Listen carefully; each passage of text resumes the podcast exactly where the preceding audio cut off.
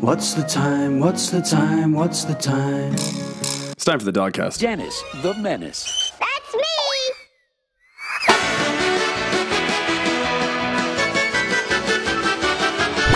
Y'all ready for this?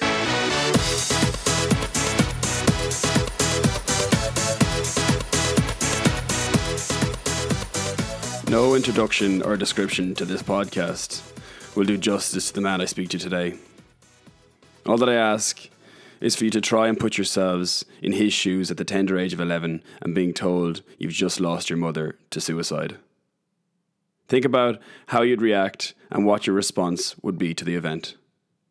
Seamus Hennessy's response was to go on and win minor, under 21, and senior hurling All Ireland finals with his county, as well as becoming a massive advocate for suicide prevention and active public speaker in schools and various organisations. On the 13th of December, Seamus will embark on what is expected to be one of the toughest physical challenges he will ever experience by running the Great Antarctic Marathon. He will run the 43 kilometres in minus 30 degree temperatures, representing three suicide prevention charities in an attempt to prevent what happened to him ever happening to another person again. Episode 23 The Strength of Vulnerability.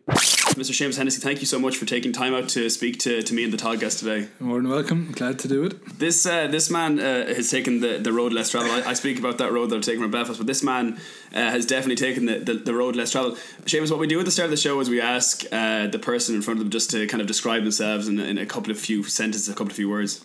Yeah, no problem. Um, so I'm the only child. I'm from a small village called Cloughjordan in North Tipperary. It's about uh, 15, sorry, it's about 10 miles outside Nenagh, our main town. Um, uh, like yourself, had a privileged opportunity to go to get a boarding school education in Cistercian College in Roscrea. Um, went over towards your homeland west NUI Galway for college. And the last then five or six years, I've uh, put bread on the table based working in Dublin.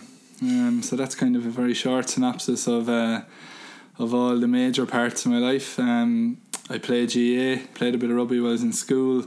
Still play GAA at my local club in Tipperary, Kilruane MacDonaghs. Um, yeah. James, I don't know if you describe it as summiting Machu Picchu, but a, a brainchild came to you. Uh, I don't want to ruin that brainchild, but can you give us a little bit of an insight of what was kind of going through your head at that time?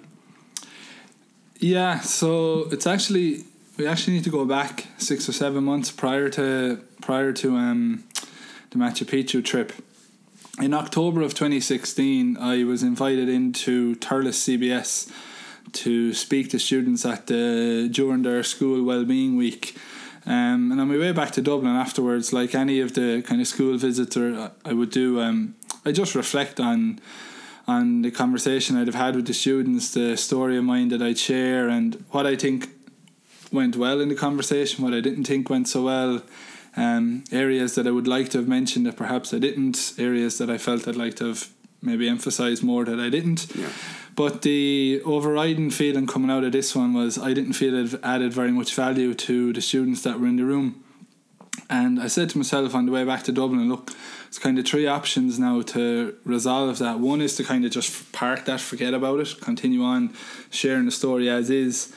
Second one was to kind of explain or change the story, perhaps, which wasn't an option because I have, I only have my own life story. There's no embellishing of it with, you know, anything other than the facts.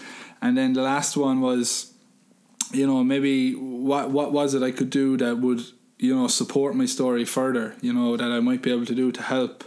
Um, in the area of, I suppose, suicide awareness. Um, and supporting suicide awareness charities and encouraging people to talk when they're struggling. So a couple of weeks after that, I was heading off traveling for six or seven months, so it, it wasn't an immediate thing I needed to think about. But when I got to Machu Picchu, um, just the second last day, there's a long there's a long walk for anyone that's done it. You go along the railway tracks to a town called Aguas Calientes, and you just have a long you have a long stretch of walking to do in the afternoon, so you've plenty of time for thinking. Um, and just before I got this brainwave, I thought I'd try and frighten the guy, one of the guys walking me. So I started jumping on a bridge up and down, and my phone flew into the river. that, that was my iPhone gone. So that meant that meant there was no like there was no downloaded podcasts or no Or all your little notes taken. yeah, no Anton or no Spotify to listen to. So it was literally me and my thoughts for the next couple of hours. Nothing So, Yeah, probably you're right. So yeah, Or so, nothing better. well, it depends. Yeah, sometimes it can be a good thing.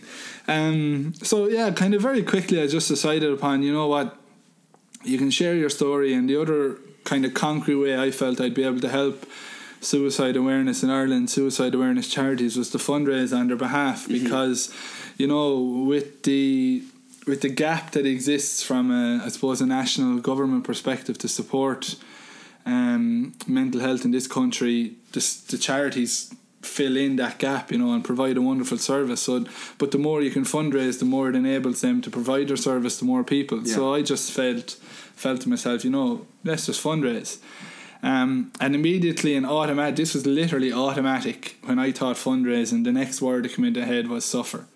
I would, I felt, and I still feel that in order to feel kind of worthy of people's hard-earned money, that I had to suffer for that. Um, and that's just a bit of my nature, I suppose. You know, I I would be uncomfortable with people donating to me if they didn't feel as though God, he's he's really earning this. You know, he's really earning my my money because people's money is it's hard earned, you know, Yeah. and there's a whole lot of things that they can be spending it on, whether it's themselves, their families, their requirements, and for them to decide to voluntarily donate it to what I was doing, I had I felt I had to earn Yeah, it. but before we get into any of that, um, I do want to start start with a little game called Association, which we play, play at the start for people who don't know the Seamus Hennessy. These are just words, phrases, sentences. I just want to, for the things that are going to come up in your subconscious, just the first thing comes to your head, and uh, to get a better a better idea of uh, the Seamus Hennessy who stands or sits before me. Okay, so mental health, Vulnerability. pet hates, People who keep pressing the button on the Luas, it'll open. One press. hope, Belief. charity, Give. Machu Picchu, Hardship. school days, Hardship. loyalty, Everything. driving license, None. generosity, Important. the Liam McCarthy Cup. Needs to come back to the Premier. That's uh, for any of our inter- international listeners. That's uh, the the All Ireland Hurling Cup that you win at the end of the year. It's unfortunately in Limerick at the moment. Um, childhood hero, Homer Simpson. favorite book. Shantaram. Oh, it's fantastic. Have you been to India? Yeah, that's where I started that trip. Brilliant. Christmas,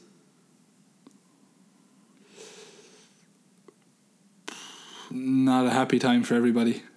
blame, Nah, forget about it. drink of choice, Guinness. and friendship. My dog Jess. Seamus, you said that uh, Christmas isn't a happy time for, for everyone. It obviously brings up some really, really good feelings for some people, but really bad feelings for, for others. Where do you stand with, with Christmas? Um, well, Christmas has always been kind of a little bit different for me. I'm an only child. Um, you know, obviously my mum was only around for the first eleven years of my life, so the next kind of eight or nine would have been just my dad and I. And then since he got remarried, it's my dad, Denise, and I, and our dog Jess. So we see each other a lot. Um, you know, so Christmas kind of for me, it's that you know that driving home for Christmas song Yeah. and it's everybody associated associated with coming back home to be a family again. Well, for me, anytime I come home is kind of the same as Christmas time. So I just I find it it's a great time to meet other people. But in my own family, it, it feels relatively similar to most other weekends. Um, and then I think it's there's some genuine happiness around Christmas, absolutely. Um, you know, and there's some genuine feel good stories, and, and for lots of people, they're in good form at Christmas.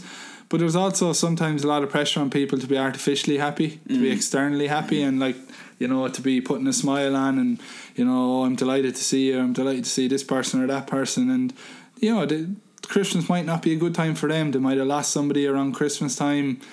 Um, they might be struggling themselves, and you know, I think it all it you know it just gets masked in, in being this universally happy time. That's the, the way you're speaking resonates with me now, and it also resonated with me back when I was in school. So I was two or three years uh, behind you, but you had this kind of public persona because not just were you captain of, of junior cup, senior cup teams, you were also scoring for 10 and 11 in, in, in, in, in uh, hurling finals.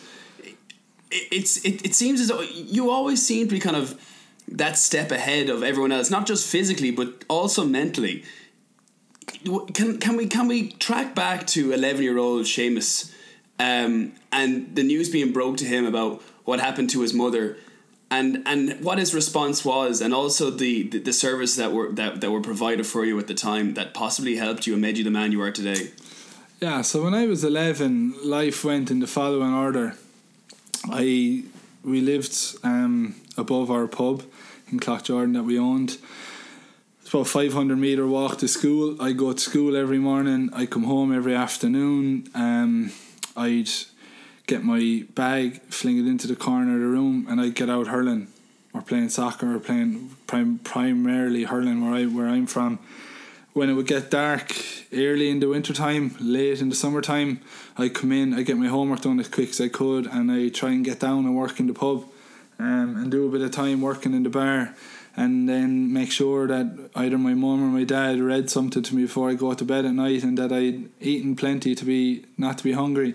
And like those you know it was very normal very run of the mill mundane um, joyful existence and then the 3rd of February 2000 same thing went to school uh, came home immediately from school and kind of just asked where's ma'am and I wasn't asking because I wanted to see her I was asking because I was wondering where food was you know so that's kind of a level of pretentiousness I suppose um, but at 11 you're just concerned about the things that matter to you really so that I don't know what happened then. I went out hurling. I would have came in then later on again. It's February time, so I suppose it was dark at I don't know whatever half five six ish I guess or sometime around that.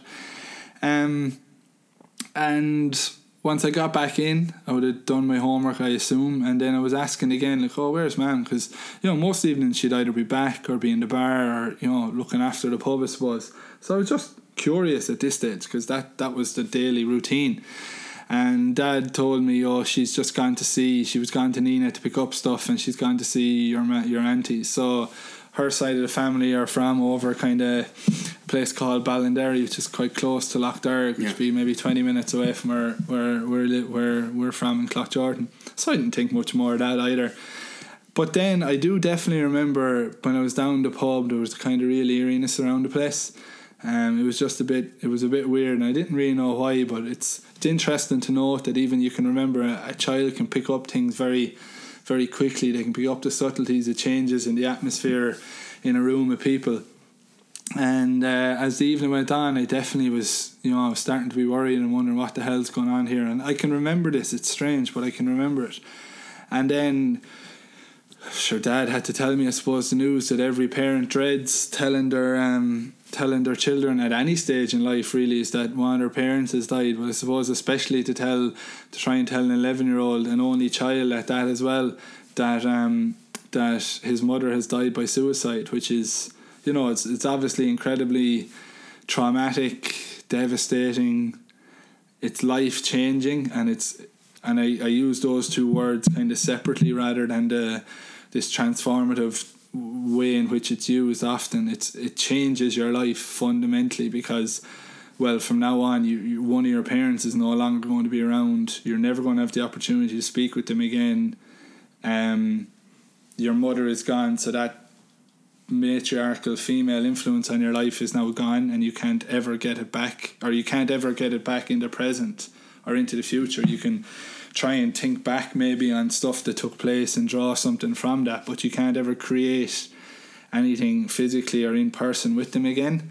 So but of course at 11 like like you're not you're not you're not equipped or you're not you haven't been provided bar you have a you've had exceptional an exceptional um direction of parenting from your parents, you're you're probably not equipped to cope with news as life changing as that news is. So, I mean, what are you supposed to do? How do you cope? How do you get by when you know you now have to come to the realization that you're never going to talk to your mother again. You're never going to hug her again. You're never going to give out to her again. You're never going to, you know, and things that you do or you might do as you grow older, or I see other fellas doing with their parents because they don't even think twice. None of that's going to happen. She's not going to see you go to school. You're not going to any of the achievements in your life. She's not going to be a part of in person. But none of that, none of that occurs to you at the time. Like that, all this is with the benefit of 17, 18 years on. You're like able to reflect and go, you know, there's none of that now going to happen. I mean, you don't think that at the time. Yeah, hindsight's a great thing. Yeah, well, I mean, that's experience, and that's just what occurs as time passes. But in the moment, I'm like, you know, you, you don't know what to do, you don't know what to say, and of course, very quickly, then, as usually is the case in rural communities, the f- whole community comes around, gets around you. The, the word gets out about what happened, the devastation that it's about to leave, and especially I suppose for us in that we're a small village, we owned the two main pubs in the village at the time. A lot of people would have, you know, would have frequented our pub and would therefore have known Josie, my mum, and would have known her well and, and known her far better than I, in fact, because they would have had years more experience with her than I would have had. So you're there and you know the community starts to rally around people start to arrive your family on both sides start to arrive and everybody wants to take care of you everybody wants to see that you're okay and i remember it's it's very it's i don't know strange is the right word it's very something i know what the word is um a lot of people would have like put their arm around you and say, "Look, it's going to be okay. It's going to be okay." And I, I can remember this as true as I'm sitting here beside you, that I would remember thinking in my head, "But it's not going to be okay." Like, it's not because I can't talk to her again. I can't ever. We can't ever do anything now together physically again. It would be different if, like, you know, she had a bad flu, and someone said to you, "She'll be okay." Obviously, like she's going to recover from the flu after a few days and with the right medicine. But no, in this instance, like that's not true. Like it's fundamentally not true that it's going to be okay because it's not going to be okay. You know, it's not going to. You're not going to wake up out of a dream. You're not going to flick like flick your fingers and it's back to how it was on Sunday. So I remember thinking that at the time. I remember knowing that at the time, and I don't. I don't say that now from a place of anger. Like I just say it from a complete matter of fact perspective. That like, no, it's not going to be okay. Like this is different. And then the only other kind of real memory I've got of the whole few days that you know the the prior to, during, and after the funeral was. Uh, we got we got a couple of minutes in the funeral home, and I remember my dad and I had this minute or two where we were just up at the at her coffin when it was open, so we could look at her. And um, I remember saying, I remember putting my arm around him and saying, "Look, Mam's going a long holiday, but we'll see her again someday." And I know it sounds a little bit contradictory to what I just said, but that's the way in which I reasoned that. Right, she's gone away for a long, long time, a long holiday, and this is an eleven-year-old thinking. You know, you're thinking a bit like you're just trying to trying to uh, rationalize Yeah. things and comprehend it. So I was thinking long holiday, and we'll see her again someday, which maybe at 11 and being in a, a Catholic primary school and that you're believing that like you know eventually everybody meets again and as time goes on I don't know whether you necessarily believe that as much but that's everybody's individual choice but that's kind of I remember saying that to dad and I think we both took a huge amount from that. I'd say I took a lot because I was able to reason it and comprehend to some degree try and just give myself a way to think about what was a, a thinking or a mental model to use to get through this.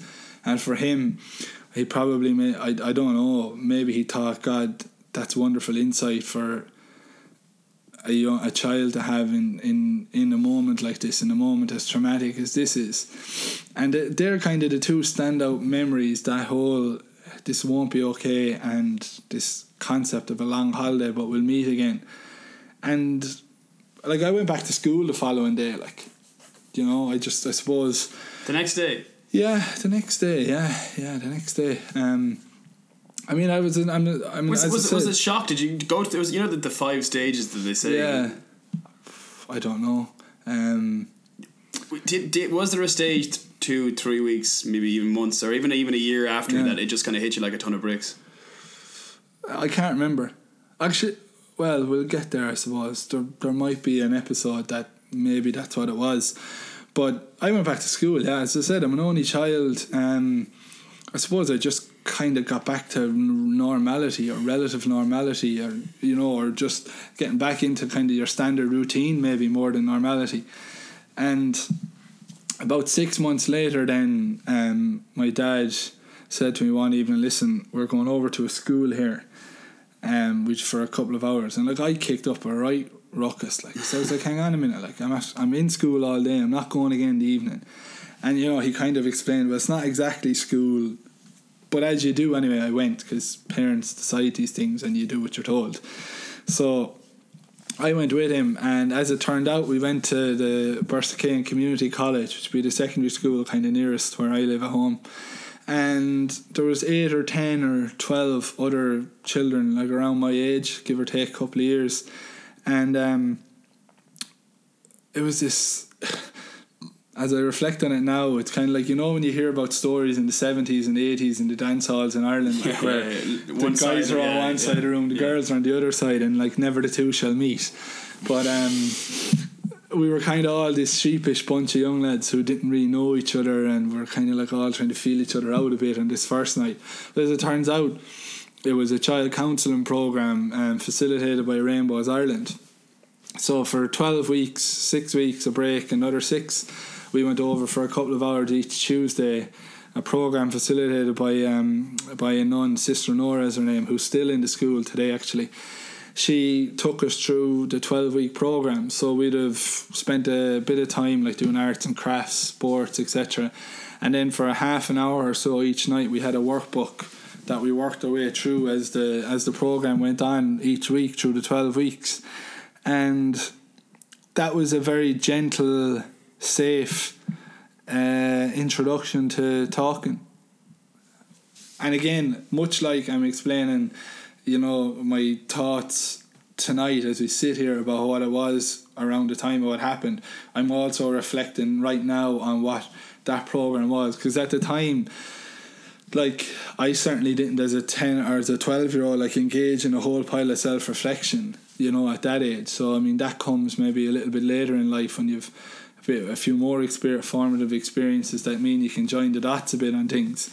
But we this is what we were doing. We were doing we were going through our program. And like sister Nora would very gently bring out what you're thinking how you're feeling what's going on inside.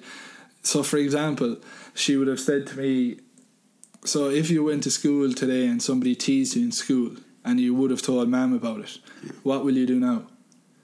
Who will you tell now? And I'd be like, Well, I'll keep it a secret and tell nobody, or I might tell my dad, or I might tell the teacher. And the next thing would be, Okay, so if you keep that to yourself, then what will happen? or if you tell dad what will happen or on and on Yeah. and so forth you know or like even even more basic things again should be like right what's life like now with dad's cooking for dinner rather than mom's cooking and you're like well it's shit like 'cause he's not able to cook or like I miss shepherd's pie or whatever you Yeah. know but but ultimately whilst the questions sound trivial what they're actually doing is in a very safe gentle way they're starting to get you to talk about how life is now in the aftermath of what happened. But it's been done in a very safe manner. It's also been done in a manner that kind of says to you, well, if there are things I don't want to tell my dad, or I don't, you know, I can't tell my dad, I can tell this group. You know, and it's like there's always things that there are always things that some of us feel less or more comfortable sharing with somebody. Yeah. So, you know, and that's just the way life is. So I'm sure it is for you, perhaps there are things you're more comfortable to share with your mum Then there are things you're more comfortable to share with your dad. Absolutely. Then there's more things you're comfortable to share with Philip, and on and on and so forth. And then there are things you wouldn't go near them with, but you might talk to X 100%. about. And this is this is kind of the same thing. Again, reflecting on it. Well, I know that Sister Nora, for example, doesn't ever get angry. You know, like or, or I know that she doesn't ever tell me that's wrong because they don't do that. They never tell you what's right, what's wrong. It's always just gently about helping you to arrive at an answer, or at least even just to get it out in the open. So it's a safe place. Yeah, it's incredibly safe. And like it was the same for the other children who were there. That program then came and went. Um, and this brings me on to your question, which is a very, very, very interesting question that I haven't really considered a ton of bricks scenario. So the following year, then I went to Coláiste na Rinne in Waterford for a year's schooling um, to improve my Irish. And about four months ago, no, it's probably six months ago now. My dad and I were um, we were at an event. I was speaking at a community event locally in Tipperary, and we're on the way home in the car. And he said to me, "Hey, there's something I need to talk to you about." And I was shitting it because I thought, Jesus, what am I after doing here now? Like, and he said, "You know that point you made about lasting three weeks in Ring?" I was like, "Yeah." He says, "You lasted three days," and I was like, "What?" He says, Yeah, three days. So I brought you down on Tuesday and I had to come and get you on Saturday. So I went to Ring on a Tuesday as part of a year in in Ring to improve my Irish. And I was so homesick, so unable to cope that by Saturday he had to come and bring me back home.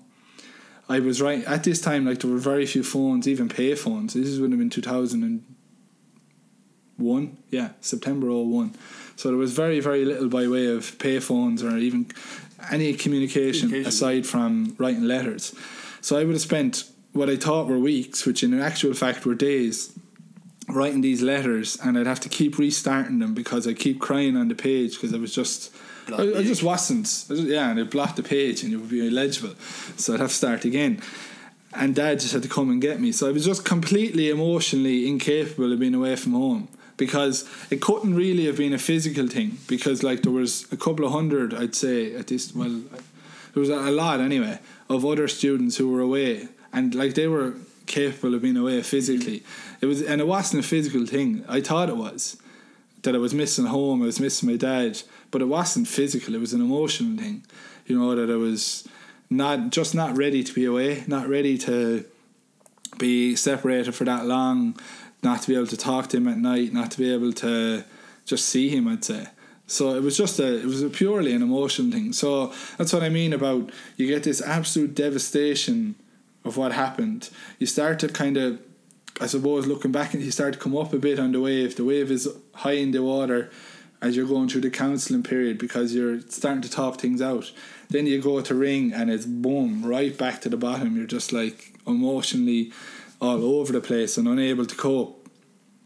And we talked a lot about that then over that winter and into the new year about, you know, what is it? Why is it? What are you worried about? What are you frightened of? And, do you know, I'd be there in my head thinking, well, what if you die? I can't do anything about it. You know, if, if I'm away in this school and you're miles and miles away at home, I can't do anything about it. And what am I going to do then? And like all these things that, you know, that are natural for a child with, with two parents to think, but especially for a child with, you know, a single parent now to be thinking. So we talk our way through all of this and we just get it out. I suppose I kind of get out of me what my worries and my fears are that would might occur. And then the following year, following September, you go to Roscrea, and away you go. You know, You, but you must have been in a, a stable mindset at that stage to be able to un- undertake Roscrea because from my own personal experience you're reminding me of how I reacted when I first went to Roscrea. Mm-hmm. And I mean I had, I had Dan Smith down the phone to my mother saying this this boy isn't fit for, for boarding school either doing laps of the of the of the graveyard outside and, and and saying oh this monk uh, died and that monk died. And and then my two best friends like yourself were after up and leaving as well and I had no friends and everything, everything else. And as traumatic as an experience. But for like I had no idea. I was a 13 12 13 year, years of age. I, I didn't I hadn't lost a parent. I had absolutely everything every opportunity. How were you able to deal with that then going to Roscrea after what had happened in Ring and also what had happened with your mother? Yeah. Well, one part certainly that made it much easier was the distance. Like it did. Like I was 15 minutes from Cloughjordan, where I live, to Roscrea. So that made it far easier in that, like, if I, if I was in bad, if I was in bad shape, or like for some first years are, they're just really struggling. Like, Dad could come and see me at half seven break you know, for the 45 minutes and then back in for study again after that. He could come down and see me if needs be. Like, it'd be a big hit for your parents to come from the other side of Galway City to come down to Roscrea. I mean but all the same Seamus I mean Yeah. it, it's still yeah, no, but that's just one aspect that made it much easier. Was the fact that It was a- like it, it, the distance was short. Okay. I was still able to, for example, I was still able to play GAA with my local club and get out in the Right, evenings had for the games. still. Yeah, because it's only a few minutes away. Like so, that just made it a bit easier. But I suppose the other aspect that made it a lot easier was that you know we had we had talked our way through lots of stuff. Like you know, I no longer felt he might die. Or, or no, like anybody, unfortunately, like life is, you can could die at any stage. There's no control over that in many ways. But I didn't have this impending fear like that. Oh, something's going to happen to him. I can't do anything about it. Um, it's a big worry. You know, I'm nearly paralyzed because I can't do anything about that. Like you know, there wasn't that. That wasn't as stark, or it didn't kind of prevent me from doing what I needed to do. I'll give you one example though. Like it wasn't all rosy in the garden. One day, like you know, half days on Wednesday. Yeah. Um, and I try I tried to phone Dad just to say hello to him. in first year now is it Ah, for yeah, probably was first year. I'd say yeah, yeah, I'd say it was. And I tried to give him a ring, and just to say hello or whatever, and he didn't pick up. So I rang back quite soon again afterwards, and he didn't pick up. And before first study at twenty to six, I'd phoned him twenty four times, and he hadn't picked up. He was playing golf. Like Wednesday afternoon is, you know, is where he his local you golf club. obviously convinced yourself in your head Yeah, I was just completely freaked. Like, but Wednesday afternoon is just the day he plays golf. He must have been, he must have maybe teed off at half twelve or one o'clock. Golf is four, four and a half hours, and maybe he left the phone at home because at that stage there were still big bricks. I know but that's the rationale you have in your head now what was the rationale when you were back 12 13 years of age Which I was freaking out again, because I was like, "Why is he not picking up? Why is he not picking up? Why is he not picking up?" Just give us a bit of an insight into your thought process. I, I- I mean, because I think it's important for eh, whatever about a 12 or 13 year old kid, it, it even happens to myself. You overgeneralize, it's black and white thinking, cognitive Yeah. distortions, like I spoke about in a previous uh, podcast episode. You, you lead yourself down a, a, a dirty road into oblivion, essentially. Yeah, but I, like you have to remember as well. I'm now two and a half years after losing my mother to suicide. So the thing about suicide you've got to remember is that, and especially if you're young, you know, because you're not, you're probably not quite as aware, or maybe somebody can can put on a facade or an exterior that to you looking at them say everything is okay because you know you're just younger you haven't developed the ability to know somebody inside out. So if you think about someone who loses a parent to suicide when they're young they're gone. Like I went out to school that morning. I came in like I said to you I came in after school wondering where mum is because I wanted something to eat. I never wondered I never wondered what happened to her today. I got told she's taken her life. So instantly, then, if so, like a couple of years later, if you're looking at, if I'm looking at my dad, and he's not picking up the phone, I'm not thinking, oh, it's Wednesday, he's playing golf, he obviously doesn't have his phone. I'm thinking, shit, something's wrong. Like I'm, I'm at the, I'm at the far end of the scale where I'm wondering what the hell's going on here. For a period when I was young, especially as an early teenager, like you said there, everything's black or it's white. Yeah. It's they're here and everything's great, or if they're not picking up, if they're not there, they're gone. Like what's going on? They're not here. I can't talk to them. Something bad has happened. When in actual fact, as I said to you, it was a game of golf, and you don't have your phone on the golf course back then. So it's but my my point is like it's it's not about where they were or what they were doing. It's it's about my thought process, and that's something you just you have to you go through and then eventually you get talking to them. Eventually you, they see all the missed calls then your dad starts to freak and wonder what the hell is going on? Why is he so worried? And then and then it comes back to them maybe that they start to realize the simplicity of a young person's mind again is just they're really worried because they couldn't get through to you. And then that kind of dissipates and that goes. As you get a bit older then you know you you know you just continue your your relationship continues to develop. You you continue to know that they're here for you they're healthy they're not going anywhere. And then you, you also begin to as like as you go through your teenage years and when you're in a boarding school you know you start to develop a, some sense of independence for yourself because even even though you're woken up at a certain time and like life is is quite regimented because there are times to be everywhere in the day in the life of a student in boarding school nonetheless you start to develop this sense of independence about being away from home and about getting up on your own two feet and about looking after yourself and you know not not being able to just get back home in the evening and confide in in you know, or, or kind of hide yourself away because those options don't really exist in a boarding school. You're you're among people nearly all the time. Yeah. So you just you, you know you begin to develop that bit of independence. You, like any youngster, then as you interact more with you know older students, you know guys that are heading 16, 17, 18, you know you begin to and just that, and that was done through and correct me if I'm wrong that was done through sport for you Seamus yeah did Yeah. you did you did you immerse yourself in sport to I suppose try and put to one side what had happened or was it always just because you were a sporty kid Yeah, no, I'd never had anything to do with. Certainly, by no means consciously did I ever think this is my refuge. Because you know what they say obviously like physical activity allows you to get out of your head and into your body Yeah, no, like I never had this.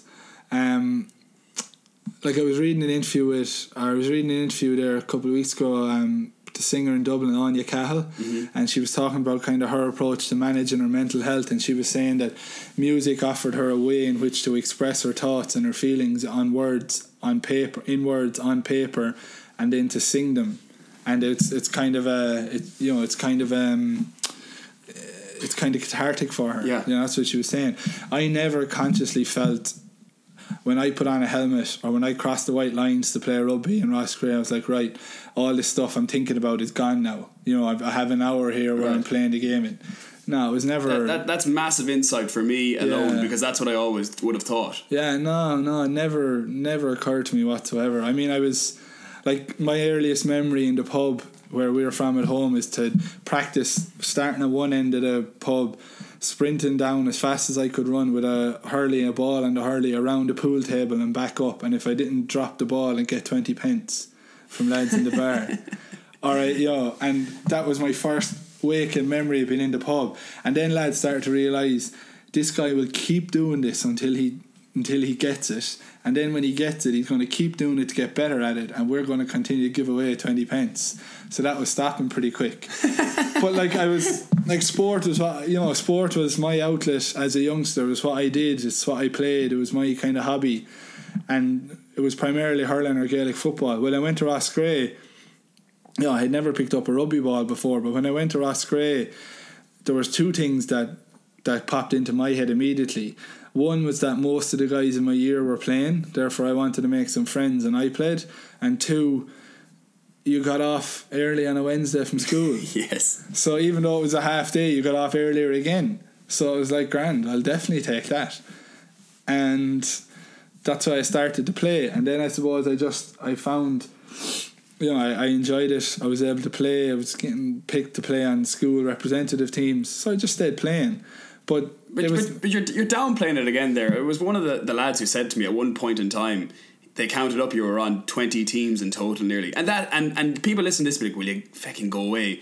Like, like- like there was a stage, Seamus, at the age of 14, 15, you were on the junior hurling team, the junior cup team, you were on the 16s team, you were on the 70s team, you were on the senior team in the hurling, you were on the county teams, you were on the club teams. Yeah. The lads counted up that you were on around 20 teams at the time. I, I, I mean, I know you're kind of looking to be like, well, I suppose that's the way it was. That's the way. That's the way it was. Fair enough. But like, I mean, mind blowing. And not just that, you were actually winning the games for these for these for these teams as well. And that kind of went on for, for, for the whole extent of your existence, not just within Roscrea, but then obviously through your hurling years with, with Tipperary as well. Was it a, as a case that the body just gave up then? No, well, I think I'm still going. I've a bit of training done this week, a couple of miles to run yet this week, so I'm not fully, uh, I'm not fully retired yet. But yeah, I had a, I had a busy couple of years. Yeah, a lot of um, a lot of teams going at one point, kind of 2000 and 2005, 2006. Yeah, I'd have been yeah, like you said there, I'd have been playing on lots nearly. Uh, pretty much any hurling team the school put out, and then one or two of the rugby sides, and then at home with the club, quite a lot of teams, and with Tipperary, a couple of teams that I was eligible for, and I suppose yeah, like I mean, would have done an you would have been covering or putting the body through plenty in terms of um, games and that. I, I did my bit, yeah. Um, and did the body give up on me a bit? Yeah, I mean, I like I picked up a cartilage problem in my knee that I thought would fix itself in three, three and a half weeks, and three and three and a half years later, I was still, I was still, I only got back from it about three, nearly three years later. So three weeks to three years. I mean, what the hell? And you have three or four surgeries to do, and I mean, it was a cartilage problem. It was a degenerative wear and tear issue. So I mean, wear and tear comes from exactly that wear and tear using your body. Mm-hmm. Um, so I mean, there probably is a correlation there between the amount of uh, teams and games you play and what's going on. But at the same time, like when you're that age, like again, like I was kind of saying, when you're a bit younger, 11 or 12, you're not engaging in a whole pile of self reflection about what's going on. When you're 15, 16, 17, and you're on teams that are doing okay, your natural instinct is right, what's next? Like it's not it's not to spend a lot of time in the rearview mirror, it's right, what's coming up? right, won that game or lost that game or didn't play well today or played well today. And the opportunity was always what's next. Like the opportunity is always in the foreground. So I always thought I just used to go to the next one. And I never, I mean, I never really stopped much to consider it. And you just, like, you just truck along. You just keep going and you play with the different teams. And it goes from, like you said, school and a couple of sports in school, or a couple of codes, I should say, and then you're combining that with your teams at home. You're combining it with a bit of county. But, but ju- just within that, not to cut across you, Seamus, there was something about your, your style of play that was similar in the hurling and in the in the rugby. In particular, was that lads used to say used to play with a bit of a chip on your shoulder. That there was a kind of a, a bite to you, and that you were out to sort of prove someone. You were out to kind of do someone proud was there always a case before any match that you'd have a little reflection and think of your dad and think of your mom in particular uh, and say this is going to be my day. This is what i'm going to do. Um not with mom no never. Okay. Never no. No i never thought you know i never thought a performance on the field now can do her justice or can can give some respite. Never. And with dad dad would dad, my dad would go to a lot of the games I played. You know, he's a big hurling man himself, and he got into the rugby by way of me being interested in it. You know, so he and he enjoyed the he enjoyed the honesty that there is to rugby. Yeah. You know, and he enjoyed the conduct and the nature of the players. The you know, you refer you re, you refer to the referee as sir. You shake hands with players. You you know, there's no trying to get a guy off. There's no blackguarding. There's a lot of just straight up honesty about rugby, and he enjoyed he enjoyed that. Um, he enjoyed that aspect, so he came along to watch the games. But with Dad and I, in terms of doing him justice, no, it was never doing him justice. But it was always to. It would definitely have been in my mind. He would know what. He would know what okay was in terms of my performances, and it never had anything to do with scoring or with scoring a lot or with that that never came into what we talked about as reflecting on, on my sport or how I played. It always was whether the performance met the requirements that we would have had in terms of working hard for the team in terms of um, supporting players. And oftentimes I, I fell up short. You know lots of times I fell short and what he would have said no that that doesn't meet where you need to be. Um, and you know we would have a lot we would have had loads and loads of difficult conversations when I was 15 16 17 where he'd be explaining to me, "This is the standard you need to reach. You can." Some days you are there, other days you're not there. You you have the potential to get to it, but you have to do more, and you need to do more, and you've got to you've got to work harder at lots of aspects of your game. So Did that put pressure on you? Uh, no, it never put it never put pressure on me to say, "Jesus, right in the middle of a match, I need to do this." I I often felt under pressure not to not to let down what what we were trying to achieve. Okay. And there's a subtle difference between letting him down and letting down what it was we were working towards. So like he would have he would he and I would both know after a game whether I'd stacked up against what we thought was what we thought was um was acceptable. And I'd be disappointed if I didn't reach that. Um and I still am I'm, I'd be very disappointed if I don't reach the standards we try to get to.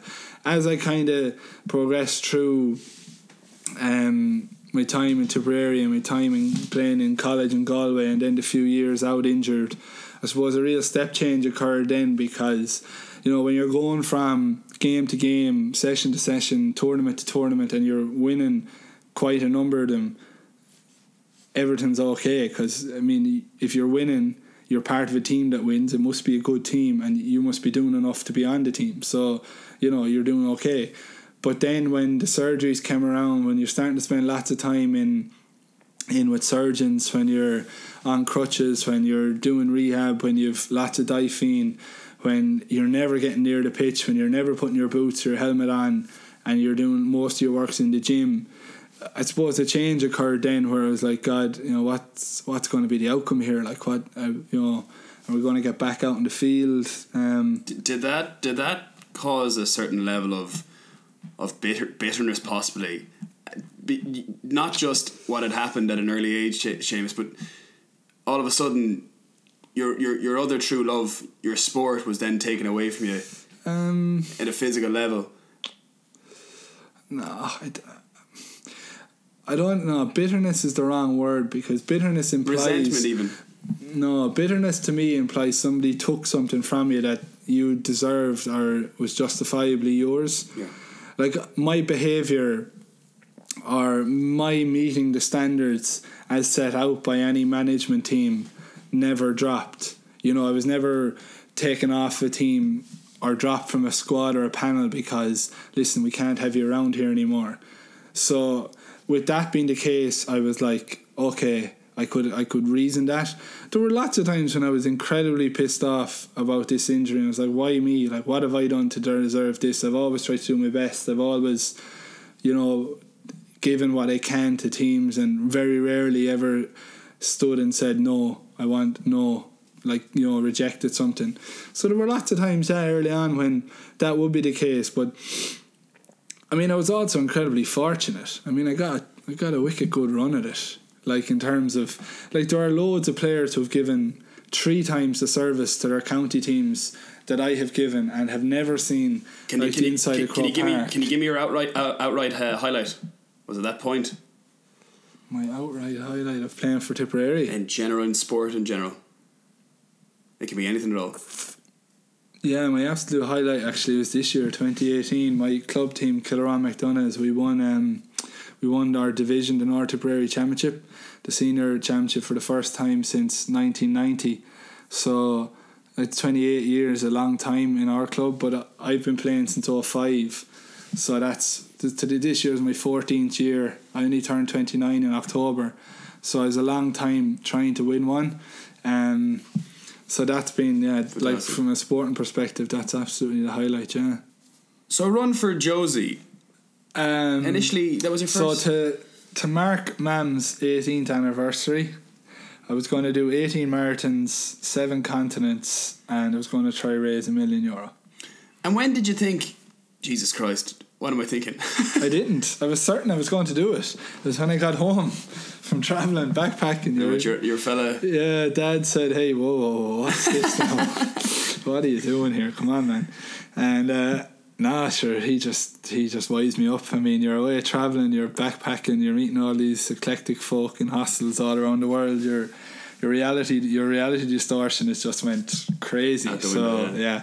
so now I'm- I came home and he put a bullet through that pretty. Oh, quickly. so, so the bullet, Thankfully. the bullet through that was to decide to go to the South Pole and run a marathon. Yeah, that sounds like a, a, a good uh, alternative. Well, no, it's very important actually because at the very end of that line drawn through it, he said, "Look, the important thing though is to hold true to what you consider to be most difficult and do that." Mm. So to me, that there were two options for that. One was either the Death Valley Marathon in on in February in the states, which is close enough to forty degrees Celsius, or Antarctica in December, which is the other way, minus twenty five odd. And purely the decision just came down to the time of the year. That's all it was. It just came down to the fact that the chances of being involved hurling in December were far lower than the chances of. I was certain to be playing hurling in February, back at the start of the season, and preparing for the season ahead. I wasn't certain I'd be hurling in December. We'd have to have had a very, very successful year for that to be the case. And then I said, if I'm still hurling in December, we'll have had an incredibly successful year. I'll just do the marathon anyway. I'll be grand. It'll be, it'll be fine.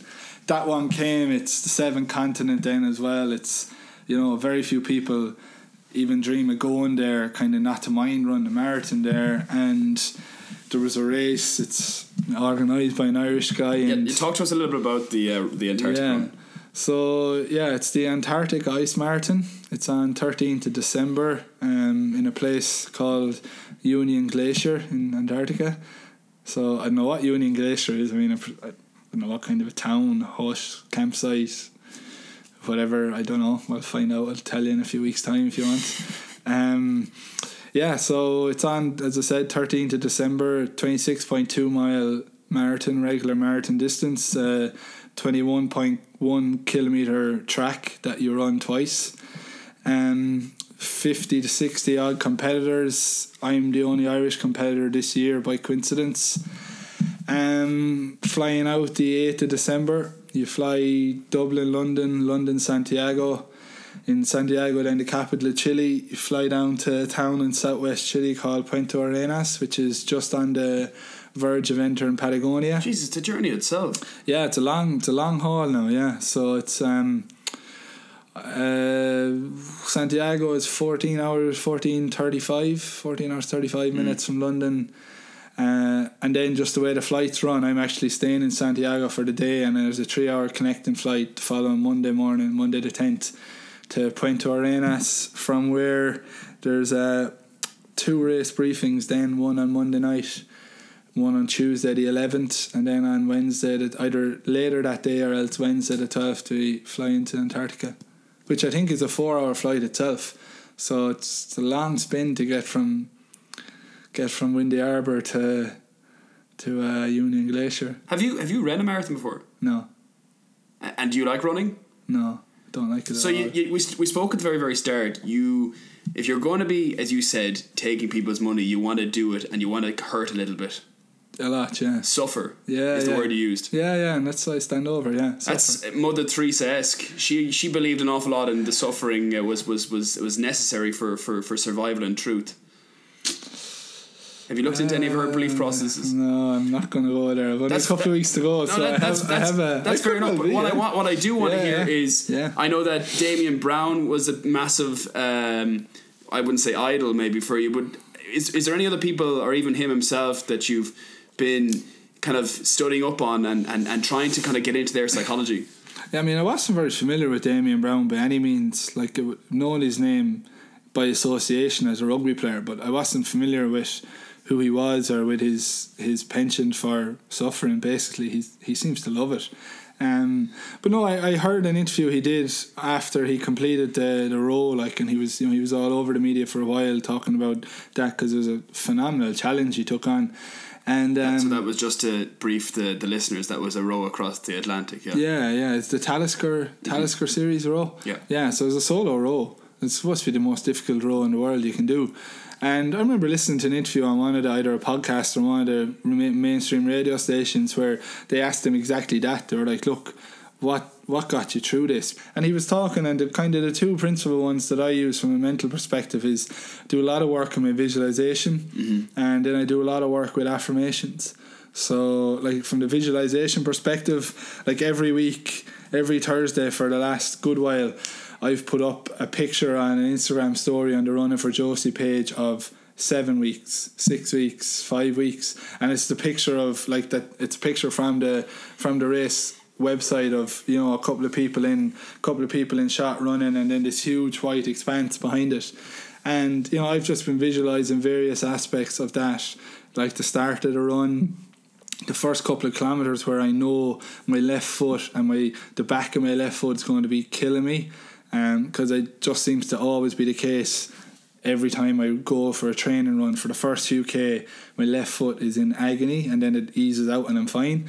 So I've been visualizing kind of that feeling when I'm yeah. there visualizing wearing the gear visualizing doing the first 8k and arriving to whatever this medical tent is because there's a, a, te- a tent or a supply like drinks and medics each 8k so getting to that tent hopefully keeping going to the second 8 and getting to 16k maybe stopping. And just like not not real seriously but just the different stages just visualizing these different things trying to visualize the pain I'm going to be in trying to visualize when I start to tell myself you need to stop here you can't keep going you're not able for this. You know just trying to visualize the range of images and thoughts. And it's weird like you say visualizing your thoughts but trying to just see pictures of what I think will unfold when I get there and then um, the affirmations are are just are just that they're words they're just short few words that I say um, What are they? uh, so what I say is, I will suffer, I will continue, and I will succeed. So when I go out running, like like say last night, I did 14 kilometers. On Sunday, I've 27, 28k training run to do. At some point over that run, I'll just scream out loud, "I will suffer, I will continue, and I will succeed," three times, and then I just keep running. And I find I just find that though I can't remember what Damian Browne's ones he used were, but he had something. I think he had something around being unbreakable. All they do is just to briefly explain them. All they do is they acknowledge that it's going to be tough. They you know they acknowledge that that suffering is going to be a part of it. They acknowledge that stubbornness, the belligerence, to stay going, to continue, and then ultimately, like the final part is to succeed. And in this instance, to succeed just means finishing the race. Um, it and that's and that's what it is. It's just I suppose acknowledging the three stages, and they work for me. Like and like you couldn't pick them up now and decide they're mine now. You're going to use them. They might work. Like they might. You might coincidentally you might find yeah they work for me, but uh, they have to very much be yours and Yeah. be what what works for you. Like it wouldn't work for me to say I'm unbreakable. I just It's not. I It's w- not I a part of wouldn't feel comfortable. Yeah, yeah. I wouldn't, and I, w- I wouldn't believe it. Um, you've got to believe What you're saying. what you're saying. You've got to believe. Like if you look in the mirror, if you if you decide to use affirmations first thing in the morning, you know you've got to believe. Looking in the mirror, what you say to yourself, and like I believe one hundred percent that I'll suffer, that I'll continue, and I'll succeed. And and uh, for that reason, th- those th- those three phrases work. So it's the mental work is all visualization and affirmation. What's going to happen, Seamus, when you hit that wall, or if you hit the wall? Maybe you won't even hit it. But what's going to happen think when will, yeah. when it when it happens? I mean, it, obviously you have to prepare yourself for it, Yeah. and there's nothing that's going to properly prepare yourself for not just hitting a wall, but in minus mi- minus minus thirty. Did you say minus thirty degrees? give or take yeah i think like minus 25 26 um what am i going to do i don't know I, I really don't like i don't have a like as i said i have those affirmations i'll try and repeat them out loud scream them out loud in the hope that they'll kind of just they'll pull me on a bit um what i know i will do for sure is like and this sounds so basic but one foot one foot in front of the other. Just keep moving forward. Whether I can jog, whether I can run a bit quicker because you just want to like break through that hardship, or whether it's walking.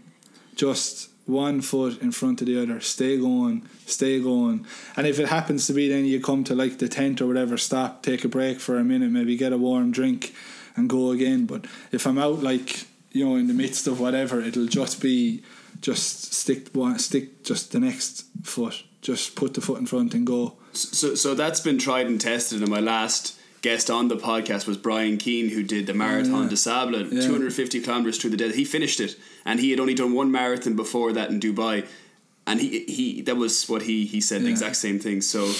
You're, Yeah, you're, I mean, it's just it's just practical, like like and it's but just there's, yeah. there's there's there's there's there's absolute fantastic like the essence is simplicity in everything in life. Yeah, So I think it's very very important to to, to recognize that. yeah.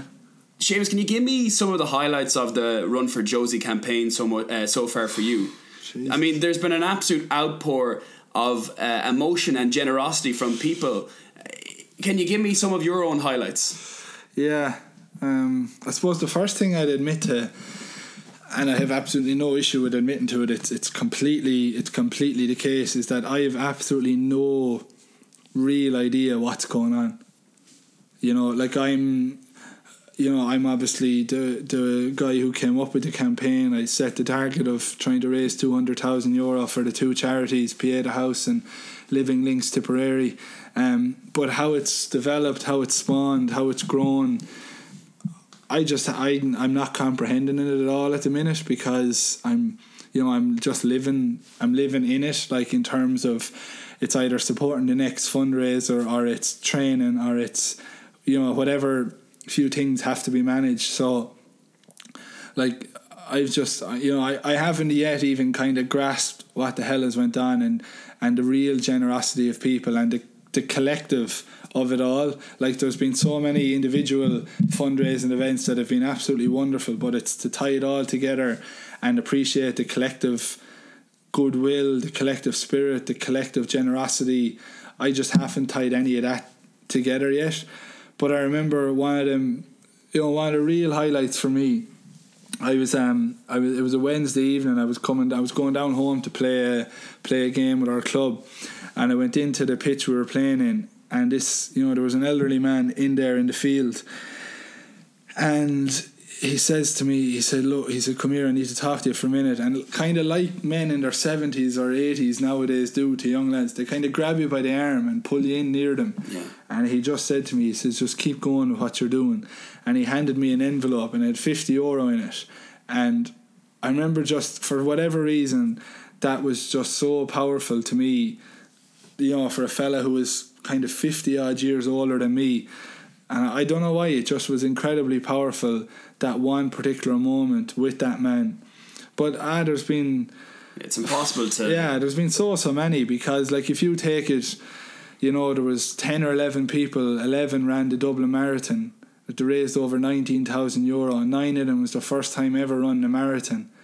There was A man summit at Mont Blanc as well. Yeah, Johnny John- Verling? Verling, yeah, and um, Yul Oliver, his colleague in work, but um, yeah, John, John did, my, and like that was completely out of the blue to me. Contacted me, said, "Look, myself and Yul, we're going, we're going climbing Mont Blanc in the twenty fourth to twenty sixth of September. We'd love to do something. We'd love to do a bit for charity.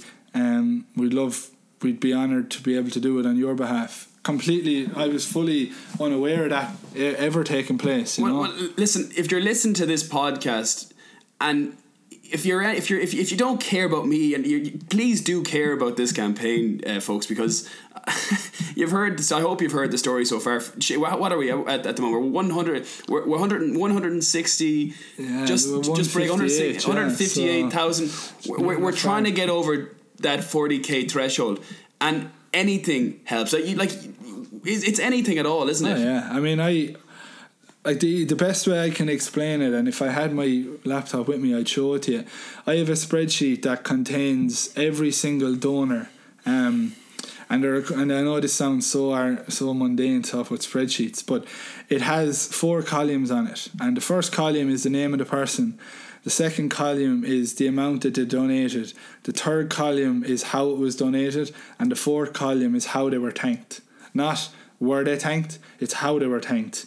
Every one of them, bar two, have been thanked so far because two, I'm waiting on a phone number to phone the person to say thank you. But everyone, whether it's back on GoFundMe, whether it's a mail on Instagram, whether it's in person, whether it's a phone call, a text message, whatever it might be, every single donor on that page has, and some some has been letters written to say thanks.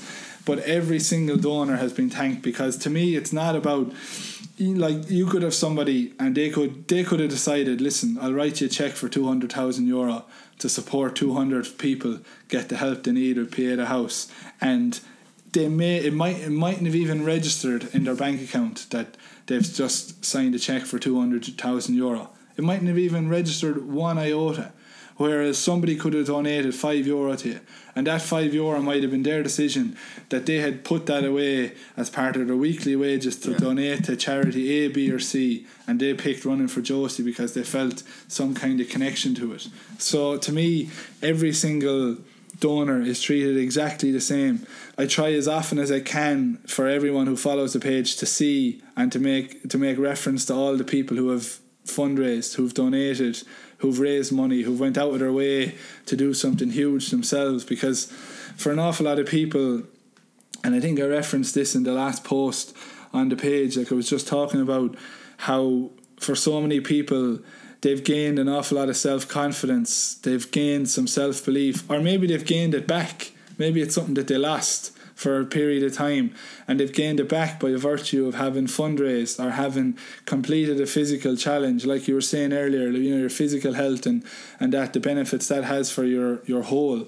And you know lots of people have said to me you know I've I've loved being a part of it because I'd never have done X Y or Z without without the push from this. And, and like that's a that's a a lovely byproduct that I never really planned to happen because I again I have no issue with admitting um, the fact that in January I went to eight companies to seek sponsorship. I my approach at the start of the year to this was was like very very ordinary. It was this is a pretty different, unique physical challenge. It's on in a weird place. Not many people go there.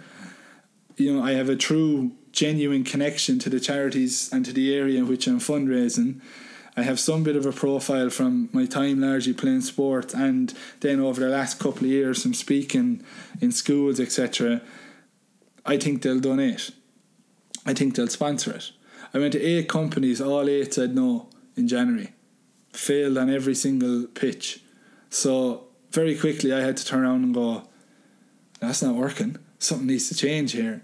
And what's become has been eye opening to me like 74, 75 fundraising events across the course of the year.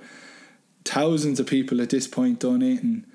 Um, Yeah. like what you know like, i mean I, I can't i can't put justice to that i'm very fortunate in one way that i'm able to people want to support i mean it goes without saying and this is completely against the sales pitch it goes without saying that i wish running for josie never existed of course i wish it never existed I wish I never spoke in any of the 16 or 17 places I have done this year and the dozens in the in the years previous. I wish I never did any of that. But the hand I was dealt is the hand I was dealt, and as a result, you think to yourself, I'm going to use that somehow to benefit one other person. And the focus always has been to only ever try to help one person, to help one family avoid the devastation that befell my family. Now, what's what has come about in running for Josie that people are hopefully, and I really mean hopefully, not aware of, is that with Pieta House, for every person who requires the help or the expertise of Pieta House and goes through the doors for the first time until the last time they walk out of there, whether that's a hundred visits or one visit, that costs on average one thousand euros. So what we're hoping to do with running for Josie is to raise enough funds for two hundred people or so to go through the doors and get the help and the expertise and the support that Pieta can provide them and try and knock on that effect of that person, man, woman, child, boy, girl, getting the support which their family doesn't go through something. So for all of the different fundraisers that have taken place, there's been a ferociously strong attachment from all these guys to saying, I want to try raise a thousand euros because that one thousand euros is somebody. And like I always say to all the people, I'm like, I hope you never find out who the someone is. Do you know, I hope it's never someone close to you that you love or you care about that needs the help and the support of Pieta House or of Living Tipperary. But unfortunately, an awful lot of people need their help, need their support, and it's just a reality today in Ireland that the amount of people who need it is getting younger and younger all the time. Seamus, you, you've said it all. Normally, what I ask and my guests at the very end of, of the show is is to say their favorite quote, but I'm actually going to say a quote that that that I uh, read. You did with the, I think it was the, the the Independent or the Times. You said that being vulnerable is not a weakness; it's an actual strength. And I found there's just so much you can even speak of. You could do nearly a full podcast on that. I've actually done nearly a full podcast on that in itself. I think it just speaks volumes of yourself and, and the journey that you've been through to date. Um, so that's all that's left to say really at this stage is thank you so much for taking the time out to speak to me and, and, and, and everyone else who's listening today. Thank you very much for everything that you've done so far um, for uh, suicide prevention and everything else. So Not at all. Thanks for having me. I appreciate um, appreciate the opportunity to come on, and I hope people can get something from from what I said. Um, I also hope people will go back and listen to. I think it's a couple of podcasts ago, the one where you you opened up the can a bit yourself, um, and you know started to share kind of what's what maybe you're thinking when you look in the mirror. I think it'd be very valuable for people to to go back and listen to that because that's not the easiest thing in the world to do. Um, much like what I've done over the last time on on this, which is not the easiest thing in the world to do, but you do it because of a belief that it might help someone. So um, it would be strongly encourage people to go back and, and try and take in some of that podcast because there's there's a lot of power and a lot of strength and wisdom in it. So, um, but thanks for the opportunity. I really appreciate it, and uh, it's delight to be able to do it. folks to to follow Seamus's journey all you need to do is just get the on Instagram it's it's um, run for Josie uh, we're also on you're also on Facebook where else uh, what other platforms can we get you on as well Uh, yeah, Twitter, Facebook, Instagram, running for Josie. Um, yeah, they're they're kind of the three. And then like there's if people are interested in donating, there's a GoFundMe page again, running for Josie, and that's actually worth even just even if you're not interested in donating, which is absolutely fine. It's worth going on just to see all the other fundraisers. Because they all nearly contain the name, and you can just see what, what lots of people have been doing. Because I think it, um, I think it's quite empowering. Let's get Seamus over the, the 40k mark guys. Thank you so much for listening today. Seamus thank you again to yourself. No uh, we'll see you again. This was the Dogcast. Thank you